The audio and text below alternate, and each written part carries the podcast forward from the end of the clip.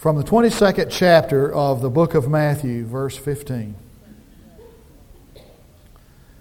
Then the Pharisees went and counseled together how they might trap him, Jesus, in what he said. And they sent their disciples to him along with the Herodians, saying, Teacher, we know that you're truthful and teach the way of God in truth and defer to no one, for you're not partial to any. Tell us, therefore, what do you think? Is it lawful to give a poll tax to Caesar or not? But Jesus perceived their malice and said, Why are you testing me, you hypocrites? Show me the coin used for the poll tax. And they brought him a denarius, and he said to them, Whose likeness and inscription is this? And they said to him, Caesar's. Then he said to them, Then render to Caesar the things that are Caesar's, and to God the things that are God's. And hearing this, they marveled, and leaving him, they went their way. I thought for a moment, just fleeting moment, to kind of uh, sensationalize this title of this sermon and call it God and the IRS. I thought that might be a little much. tithing and taxes is sensational enough. Um, and I know that it is a long time until April the 15th, tax day, and I don't want to spread any premature gloom and doom. Somebody reminded me that, that April the 15th was not only tax day, that was the day the Titanic sunk. So there got to be an omen in there somewhere. It is also the day that, that uh, Lincoln was assassinated. Somebody said, You may not agree with all the departments of the government, but you sure got to hand it to the IRS. And you do. That was a joke. Whom death and taxes, said one bloke, we'll have with us always, but at least death doesn't get any worse. And I think it was Arthur Godfrey, the uh, voice of the radio airways of the 50s, who first made this statement I'm proud to be an American, and therefore I'm proud to pay taxes. But actually, I believe I could be just as proud for half the cost. I want to give you some background of this text. It's necessary. The Pharisees are beginning to be greatly concerned about the rising popularity of Jesus, and they rightfully see him as a threat to their theological orthodoxy. And so they've got to find some way to discredit him. They want to paint him as a charlatan and as a fraud so that the people who follow him will leave him and his popularity in the polls will diminish. And they want to paint him as a revolutionary to the Romans, somebody who's trying to start an insurrection, and the Roman authorities will turn against him. And they must have thought that their ploy was perfect. They sent uh, some of their disciples to Jesus to trap him in a question. And they begin with this high sounding flattery. They say, Jesus, we know you're a great teacher, you're impartial, you tell the truth. Somebody reminds us that if somebody's patting you on the back, it may be that he's trying to determine where to stick the knife. And so they were patting Jesus on the back, but they were trying to find where they wanted to stick the dagger. And this was the dagger. We'll ask him, does he believe that we ought to pay a tax to Caesar? If he says yes to that question, he'll alienate most of the following that he has. For these Jews hated the Romans and they hated their tax system. And if he says, yes, we need to pay these taxes, then most of his following will leave him. If he says, no, we should not pay taxes to Caesar, these guys should never be here in the first place, nobody needs to pay a tax, then the Romans would come in, see him as a revolutionary, and arrest him. It's a catch 22. And so when they pose this question in the wisdom of heaven, Jesus answers the most frequently quoted verse in the Bible render to Caesar the things that are Caesar's, and to God the things that are God's. In other words, it's not a matter of either or. It's not a matter of Caesar or God. It's a matter of Caesar and God. Now, actually, most of us don't really have a problem with rendering to Caesar. We don't have a choice in the matter. A few years ago, a son of a congressman in the United States uh, Congress was, a, was tried and, and, and, and convicted of income tax evasion. The judge was making his sentence speech and he had no mercy. He was going to make an example of this. He was going to throw the book at him. And in his, his, sentence, his sentencing speech, he said, our, in, our tax system is based upon voluntary compliance. Let this be a signal to all the tax cheaters in the, in the country. The thing that always bothered me is if, if taxes is voluntary, how could you cheat? You ever, you ever wondered about that?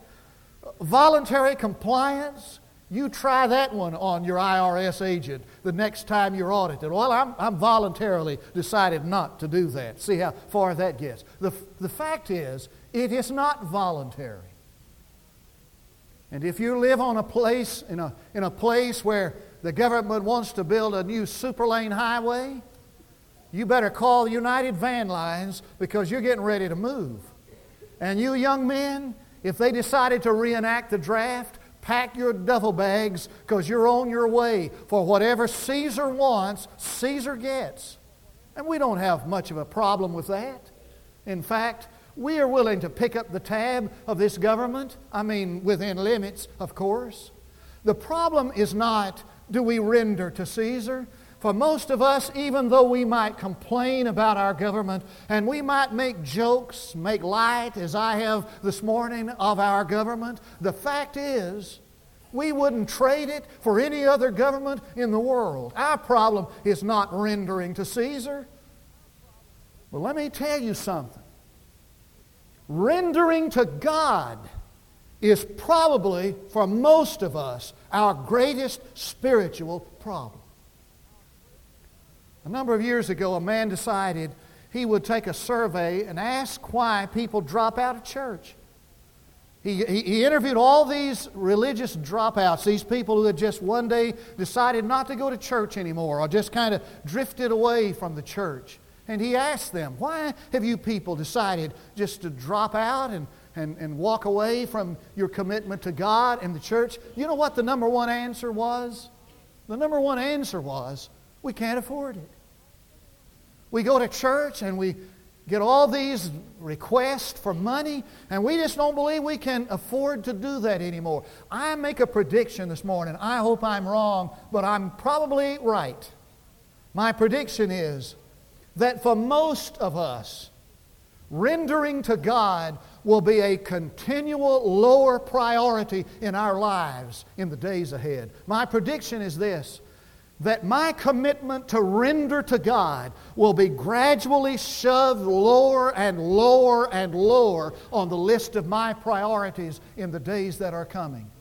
Now, the reason why I can make that prediction with a great deal of confidence is twofold.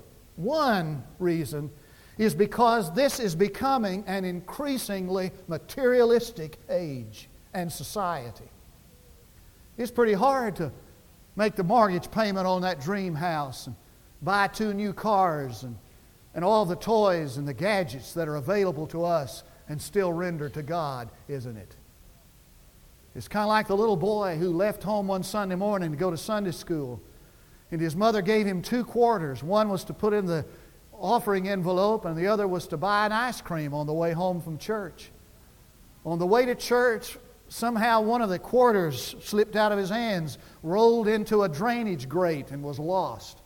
And the little boy lifted his eyes to heaven sincerely and said, Well, Lord, there went your quarter. I mean, somewhere on the way to God, somewhere on our way to the Lord, that which is His has been lost in the cracks of a materialistic age. And the re- second reason why I can make this prediction with a great deal of confidence is that there is something intrinsically seductive about money. so that the more we have, the harder it is to give. And we have more than we've ever had before in the history of the human race. And the more we have, the harder it is to get to, to turn loose of it. And I heard about a boy, I'm a young man who went into business, and he called his pastor and he said, I want to dedicate my business to God, and I want to pledge one tenth of my income to Him. He began to prosper. Maybe it was because he'd made that commitment. Probably it was because he was a good businessman. He began to make a great deal of money. He decided he would make a commitment to give half of his income to the Lord. And his business prospered to the point that that requirement was to give half of his income meant that he would be giving six figures of money to the Lord. And he called the pastor one day and said, I'd like for you to meet with me today in your study. I'd like for God, you, to, you and I, to pray and ask God to release me from that commitment. And the pastor said, No, I'll not ask God to release you from that commitment, but I will ask Him to, to shrink your income back down to a size where you can give again. There is something intrinsically seductive about money. So it's kind of like a drug. It has the ability to enslave us, possessions do. And that's why Jesus spoke so much about stewardship. Not so he could warn us that to have things were bad, but to warn us that if we're not careful, things will own us and destroy us. Rockefeller had to discover that. He wrote the great American dream at the age of 23, became a millionaire. At the age of 50, he was the world's richest man. He was the only billionaire in his day. And even though he could have anything in the world he wanted, because of the pressure and the stress that he was under, he got to a place where he couldn't digest food. He could have anything to eat, but all he could eat was crackers and sweet milk. He shriveled up to a human mummy. His friends said he never smiled. He couldn't sleep at night. And one night while he was tossing and turning on his bed, he said to himself, I'm going to break this enslavement. I'm going to get out of this trap. And he found life. The next morning, he began to give his possessions away. The Rockefeller Foundation was begun. He began to give money to hospitals and colleges and institutions and churches and missionaries. And this old man, who at the age of 53 was told by his doctor that he wouldn't live another year, lived to the ripe old age of 97. He found life. He broke the cycle, the enslavement the, of, of, of money, of things. In the movie Oh God, some of you saw that movie. In the movie Oh God, it was put forth that the reason why God didn't give Adam and Eve clothes was because they'd want pockets. I'm not sure. I know that, I believe that theology. But if he gave them clothes, they'd want pockets. And if they had pockets, they'd want them full all the time. Now, I don't know if I agree with that theology or not, but I do agree with this, and I hope you join me, that there is an intrinsically seductive power in things. Now, the point is this the point is that sooner or later we have to make a decision. And we have to answer an important question, and it's this Is it God I worship? Is the kingdom first for me? Is Jesus Christ really Lord? And if I can answer those questions correctly, God is really whom I worship. Jesus is Lord in my life, and the kingdom I seek first. If I can answer those questions correctly, then how I use my possessions and what I do with my time and my ability is an easy answer. I mean, that's an easy thing to decide. Once I get this other matter settled. Now, follow me. The best testimony I've ever heard on Christian stewardship, I heard given by a young single mother of two or three kids in the Metroplex. She lived down around Dallas. And she said her husband divorced her and she was having a hard time just getting by. One Friday afternoon, her friend called her and said, In the morning, let's get our kids and go to the state fair. It was going on in Dallas at the time. And she said, The first thought that came to my mind, I can't afford that. I'm just barely making ends meet. And then she said to herself, Well, it's not my children's fault that they don't have a daddy. And they have a right to live like other kids live. So she said, I said, okay, I'll do it. Come by in the morning, we'll go. And she said, we went to the state fair. We went to, we rode Ferris wheels and ate foot-long hot dogs. And he said, well, I had it figured was that we spent about $25 each. And I just felt this tremendous guilt about that. And then she said to herself, no, I'm not going to feel guilty. It's not my children's fault that they don't have a daddy. And they have a right to live like every other kid lives. And the next morning, she was getting them ready for Sunday school, and she was a faithful and active member of one of the churches in the Metroplex. And she said, I did as I was always accustomed to doing. I gave them each a dime to put in their offering envelope. And then all of a sudden, it struck me. I'm teaching my children that fairs and Ferris wheels and foot-long hot dogs are more important to me than the Father. And she said, I made a commitment that day that I have never, I've never regretted. That even though I may continue to go to Ferris wheels and fairs and foot dog, foot-long hot dogs, I'm going to teach my children that God is the God we worship and that He is first in our priorities. I want them to know that right up front. Let me tell you something. Mammon is the most practiced, the worship of mammon is the most practiced religion in our time.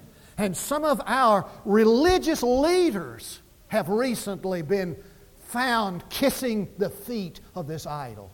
And it's absolutely a deep conviction of mine that when Jesus Christ is Lord, then all of these other matters that relate to money and time just fit right into place. And we can give all kinds of excuses of rationale if we please. The fact is that if He's not first in our possessions, he's probably not first anywhere else. John Wesley found himself in a dilemma. He wanted to live a kind of an austere life, a life of really of uh, almost poverty. He, he uh, Jesus Christ was Lord of his life, and he determined to himself. Now, I'm not sure if this is true. You know, it needs to be for everybody, but he felt that that things, that possessions, would be a negative encumbrance to his ministry. And so he kept trying to give everything away. The amazing thing about it was that he was so good at writing and preaching that, that he just kept getting rich. and one day he wrote in his journal this I want you to listen to this. I do not see how it is possible for any revival to continue. Religion must necessarily produce industry and these cannot but produce riches. As riches increase, so will pride, anger, and the love of the world. Now, let me tell you what he said. He said that when a person makes Jesus Lord of his life, he becomes a more responsible businessman. And when he becomes a more responsible businessman, he becomes more successful. And when he becomes more successful, he, gets, he, he becomes richer. And when he becomes richer, he finds it harder for him to be more to be committed. And what he was saying was that there is this constant tension that we live under in which we have to determine who is God and who is first and who is Lord. Now, I think there are some incentives or implications that we may have forgotten. I want to miss, mention a couple of them, then we're out of here, that just kind of tie in what I'm trying to say in a motivation for helping one to render to God, and I feel that's my responsibility to do. I think we need to remember a couple of things. One is that there is basic to giving the principle or precept of reciprocity. By that I mean that there is a precept that is forever incontrovertibly true that there is in giving a receiving. Now, I'm not about to try to tell you that if you give, you're going to become rich. That will not preach in third world countries. And I'm not going to be one of those people who likes to say that if you give, you'll get back and you'll just get money and stuff. It's kind of like the lottery. You may not win the first time you try, but if you keep on trying, one of these days you'll hit the jackpot. I'm not going to tell you that, I'm not saying that at all. But I cannot avoid the fact that Jesus said, Give, and it shall be given to you. Now, there is in the agriculture and physical world the law of the harvest that is also true in the spiritual world. The first law of the harvest is, is that you reap what you sow. You sow love, you reap love. You sow hatred, you reap hatred. You sow anger, you reap anger. The second law of the harvest is, is that you reap more than you sow. You sow one seed in the ground, it sprouts a, a, a plant that has many seed on it. Jesus said, Give, and it shall be given to you, pressed down, shaken together, running over. So that there's not a single person here this morning who would not say, I have been able to give more than I have received. It's just not possible. The third law of the harvest is, is that you reap later than you sow. And by that I mean that the sowing, the receiving, may come many, many years after you sow. And it may come in spiritual ways. And I want to give you a couple of examples of it. Now listen carefully. George Truett, when he was pastor in Dallas, First Baptist Church Dallas, was preaching revival out in West Texas, near where I live, as a matter of fact, lived. And he said after the 10, the 10 o'clock service one morning, the, one of the uh, wealthy rancher in this church said, Dr. Truett, I'd like for you to come with me out to my ranch. I want to have a little service of dedication, and I want to commit, co- co- surrender my possessions to God. He said, We went out there, and it was over by the Cap Rock. He said, Everywhere we looked, you could see his, his property, his land cattle and oil wells and and he said, That dear man got out on his knees in the, in the ground, the dust, and he said, He prayed, he said, Lord, I want to commit what I have to you. And I'm committing it today, as well as my life. I want to commit to you. He said he, he finished his prayer with this strange conclusion.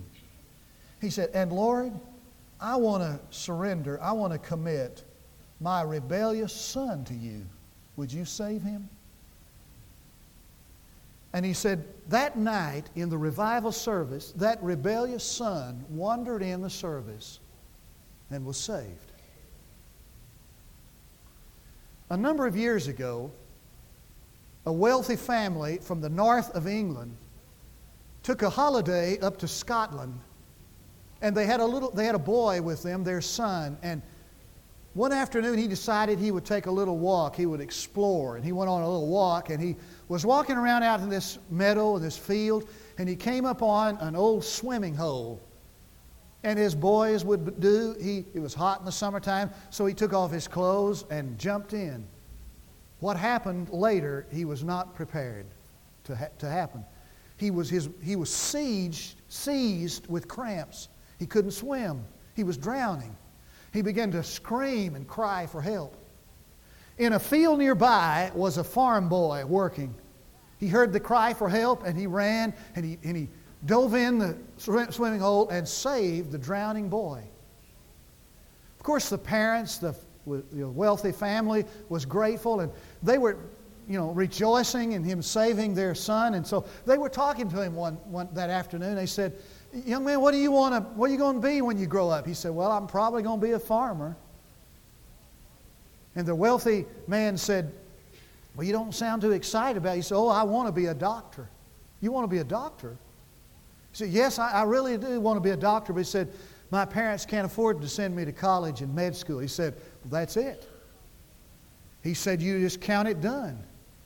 You go ahead and graduate from high school and you prepare to go to college and med school, and every expense you incur, we'll take care of. Years later, Winston Churchill became ill with pneumonia. He was dying. A call was sent out to William Fleming. He's the man who discovered penicillin. And he was called to ask to come to 10 Downing Street and administer this new drug to Winston Churchill, or he would die. So William Fleming came and he administered penicillin to Winston Churchill and saved his life for the second time. For that boy who was drowning in that swimming hole was Winston Churchill, and the farm boy who saved his life was William Fleming. And the principle of that and the truth of that is, is that when somebody willingly, voluntarily sacrifices and gives, somehow it just keeps coming back and coming back again and again. There is a living investment in giving. I think there's a second incentive I want to share with you. It's this is an understanding that we are temporary stewards. And by the way, somebody said that the, the definition of that word is I'm taking care of the boss's business till I get to the end of the line. We're temporary stewards of God's possessions, and ultimately, everything goes back to God, and we're accountable to how we used it. I think I need to say it again. Sometimes I say in my Sunday school class, you guys look like a calf looking at a new gate. We're not sure that. We are temporary stewards of God's possessions. And ultimately, we return what God has loaned us, and we'll be accountable to how we, with regard to how we used it. Now, I want you to notice the subtle lesson that's in this story. Jesus said to these men, Bring me a coin that you used to pay the poll tax. So they brought them a denar- him a denarii, a denarius. It's equivalent to one day's wage. He said, Look, whose inscription is that on that coin? Whose picture is there? And they said, Caesar's. You know what he's saying? He's saying, Whose coin is that? It's Caesar's. Caesar owned this. We're not talking about a democracy here. We're talking about a dictatorship. And if Caesar wants his coins back, he just sent out a decree bring every coin in, and you bring it in. I mean, we're talking about an autocratic dictatorship. And, and the little subtle message is this question I ask you Whose inscription is on your life? I mean, in whose image are you created? God has His name on you. You're created in the image of God. You know what that means? It means that you belong to God. That means everything you have belongs to Him. And ultimately, we bring it all back to God. And we are accountable how we used it. That's the story of the Bible. Now, I don't think that if God has your possessions, He necessarily has you. But I am absolutely certain that God doesn't have you unless He has yours. And when He has you, He has yours. You've heard of Muhammad Ali?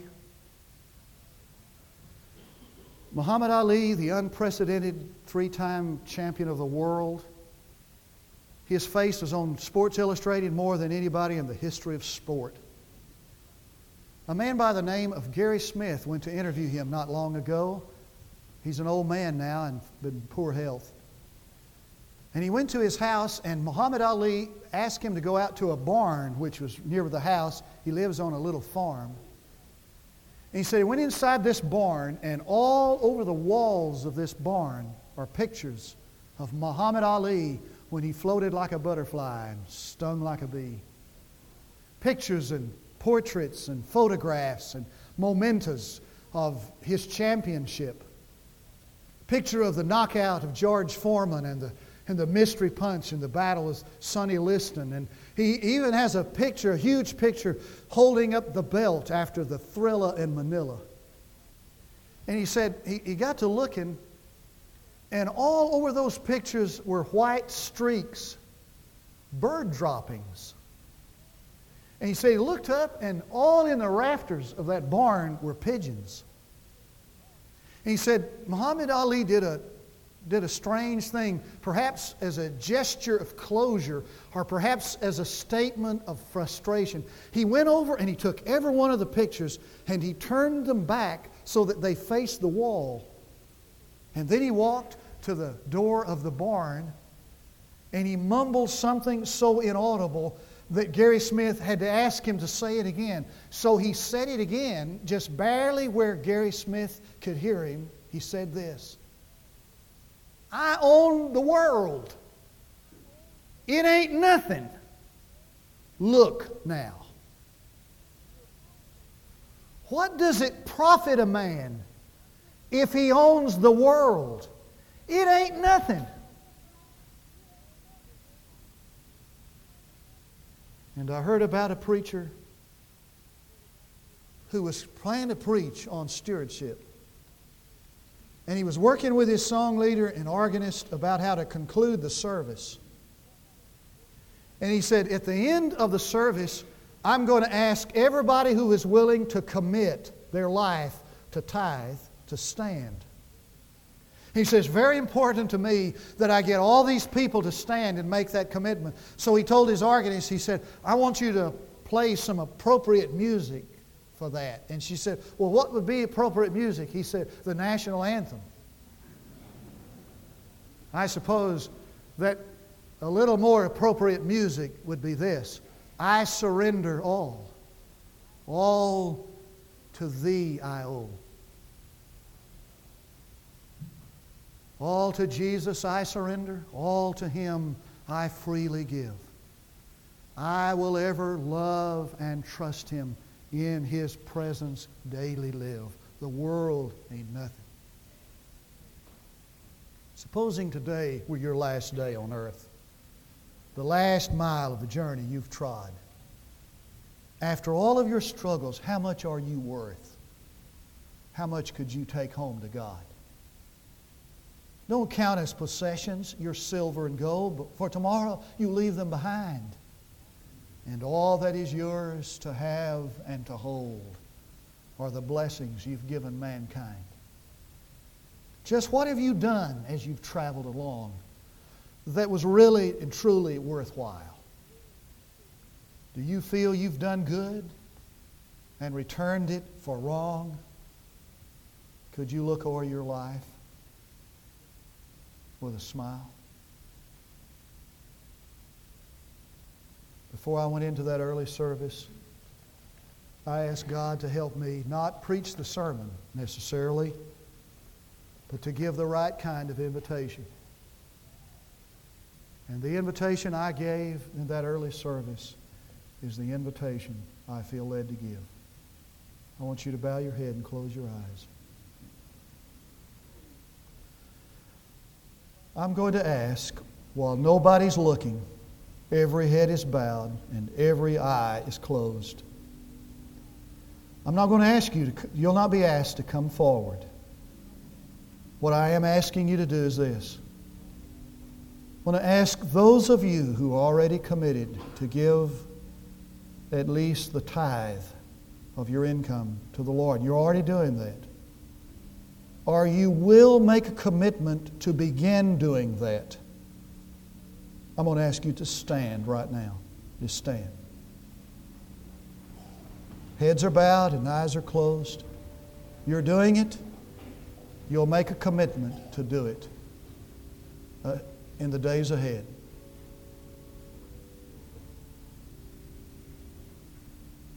Now, would you be seated, please? Thank you. Our Father, I pray that you'll lead us to be and do what pleases you, to be obedient. For I ask in Jesus' name. Now, here are the invitations, the same invitations that we have every Sunday. an invitation for you to receive Christ as your personal Savior. You might want to come today and say, I want to give Jesus my life. Now, I want Him to come into my life, be my Savior. Or you may want to come this morning and place your life in the fellowship of this congregation, this church, because you feel God leading you to do that. Or perhaps you want to come today to rededicate yourself to Christ.